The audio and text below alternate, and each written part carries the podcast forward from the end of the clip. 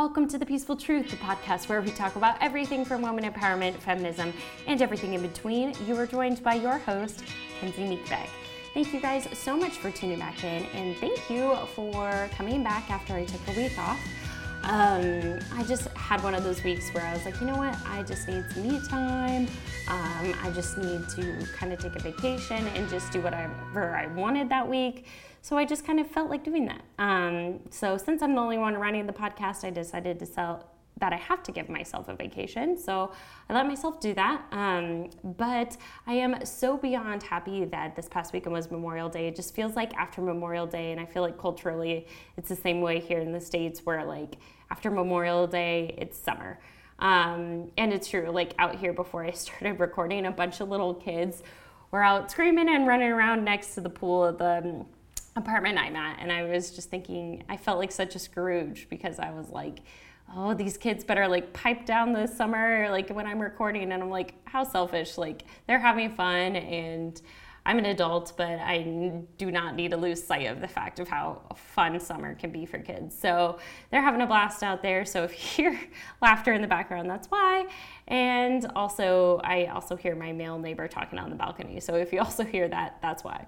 Um, but speaking of summer, this week's episode, I wanted to talk about a summer event, an international summer event, the FIFA World Cup. But no, you say, oh, that was last year. The FIFA Men's World Cup was last year. Well, it's the 2019 Women's World Cup. And it is just around the corner from June 7th to July 7th um, this year. And what made me thought of this episode to talk about the FIFA Women's World Cup is my guy friends brought up the point that no one's talking about it. And I was like, you're right. I wonder if there's some discrimination there. Um, because like I was thinking about it and I was like, I not the biggest sports fan. Uh, I always sound so dumb when I say that, but I'm I'm just not super into sports. And but I still know when huge things are happening. Like I'm not completely oblivious. I know when like the Olympics are happening. I like the Olympics, but like. I know when the Super Bowl is happening. I know when those huge things are happening. So I hear about the FIFA Men's World Cup, but I had not heard a pi- like a peep about this. And I always remember like seeing advertisements and all my friends going out to celebrate and drink and watch. Um, it's definitely not as much as most sporting events, but I do see people getting into it and people watching on their phone. I see advertisements on TV. Then again, I know I'm more on Netflix nowadays, but like I really haven't seen a single advertisement for it.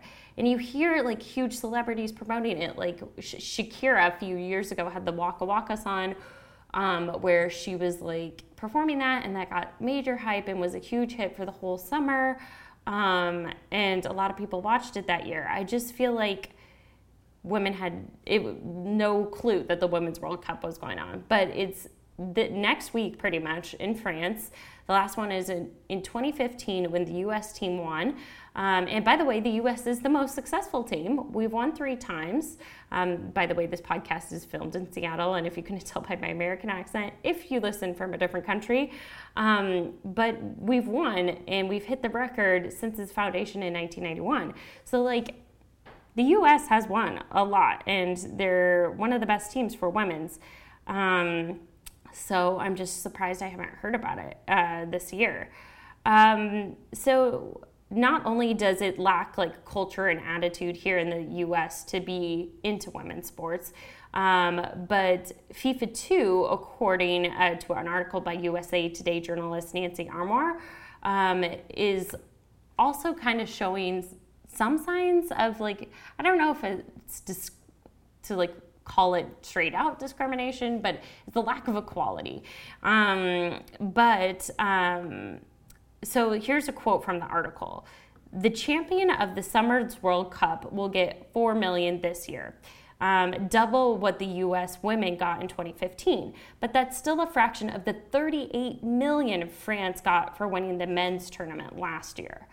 So men got 38 million last year, and women will only get uh, 4 million this year, who forever whoever the winner is. Not only that, the, but they had some schedule conflicts as well. So the men's continental championships in Africa, South America, and North and Central American and Caribbean region, um, with the Gold and Copa America finals being staged at the very same day as the World Cup final um, for this uh, FIFA Women's World Cup. So it's very different. Not only that, I want to point out that the FIFA World Cup is just called the FIFA World Cup for guys, and it's specified as the FIFA Women's World Cup. So there's like a connotation there, at least, that this is the main one. Oh, and this is the women's, I guess. Like, why is it based on this is the main one? Because this is for the dudes. Also, according to this article, the World Cup souvenirs are scarce. So FIFA's online store wasn't even in operation until uh, until Friday, I guess. And this article was written pretty recently, two weeks before the tournament begins. Um, stunning, given that FIFA never passes up on an opportunity to make money. Um, and it also goes on to say that um, previously it was the women were forced to play on turf, which was a huge outrage and was never even ever considered for men to have to do that. And women finally get to play some like on grass this year, but um, last year they had to play on turf. So I did want to talk about like the parts of the inequality with like the culture around women's sports and how it's not the main thing, not the main attraction. It's like a subpar thing to watch versus male sports. But with all of that inequality, let's just give the U.S. Team, women's team some love because we might as well highlight them um, on this platform and do some positivity. So, again, to brag a little bit about my home country, the U.S. is the most successful team, and we won four years ago in 2015. According to USSoccer.com, of the 23 players named to the roster, Carli Lloyd has been the most successful. Um, has had the most successful experience in the Women's World Cup, playing 18 matches while scoring seven goals, six in the 2015 tournament. So she's coming back. She's a player. She's an all-star star player, and she's one of the captains.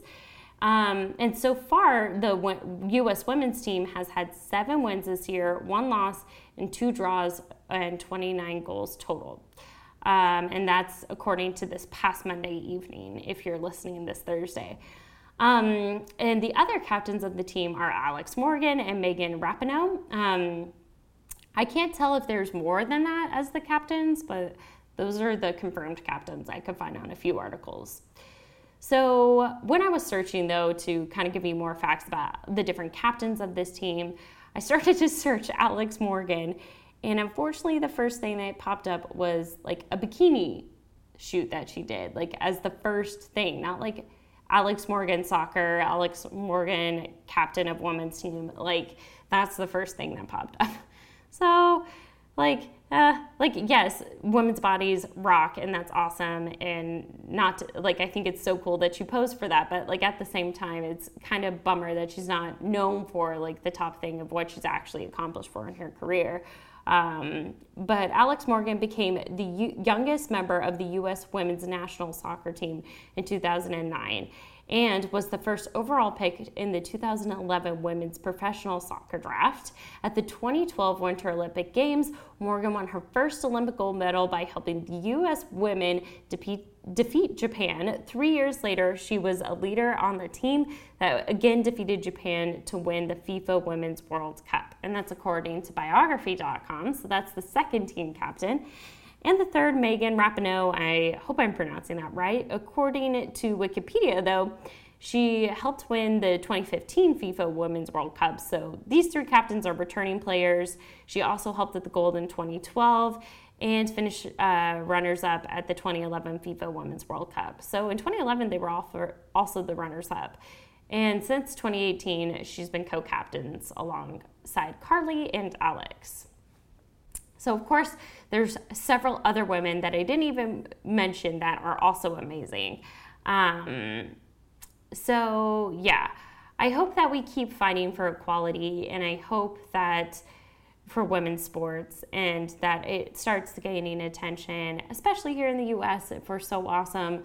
Like, I know soccer eh, or football, the more streamlined term of football, is like not as popular here as in most states, but the fact that like our team is winning, winning internationally and we like aren't fully supporting that is kind of a bummer when I feel like maybe other countries would, but maybe it's the same. I'm not from other countries. Maybe it's a similar culture where no one knows that much about it. Um, but the fact that they get 4 million versus 38 million is definitely a significant difference. Um, so, yeah. So, what am I looking forward to this week? I am training and I got a new bike. I am training for my second century ride officially, and I am super excited and looking forward to be a part of that. Um, so, I'm looking forward to training uh, for that. And yeah, that's my good thing. I want you to think about what's your good thing, what's the number one thing you were looking forward to this week, um, and what's the top thing on your list that keeps you happy. Um, well, thank you guys so much for listening this week. I will definitely see you next week.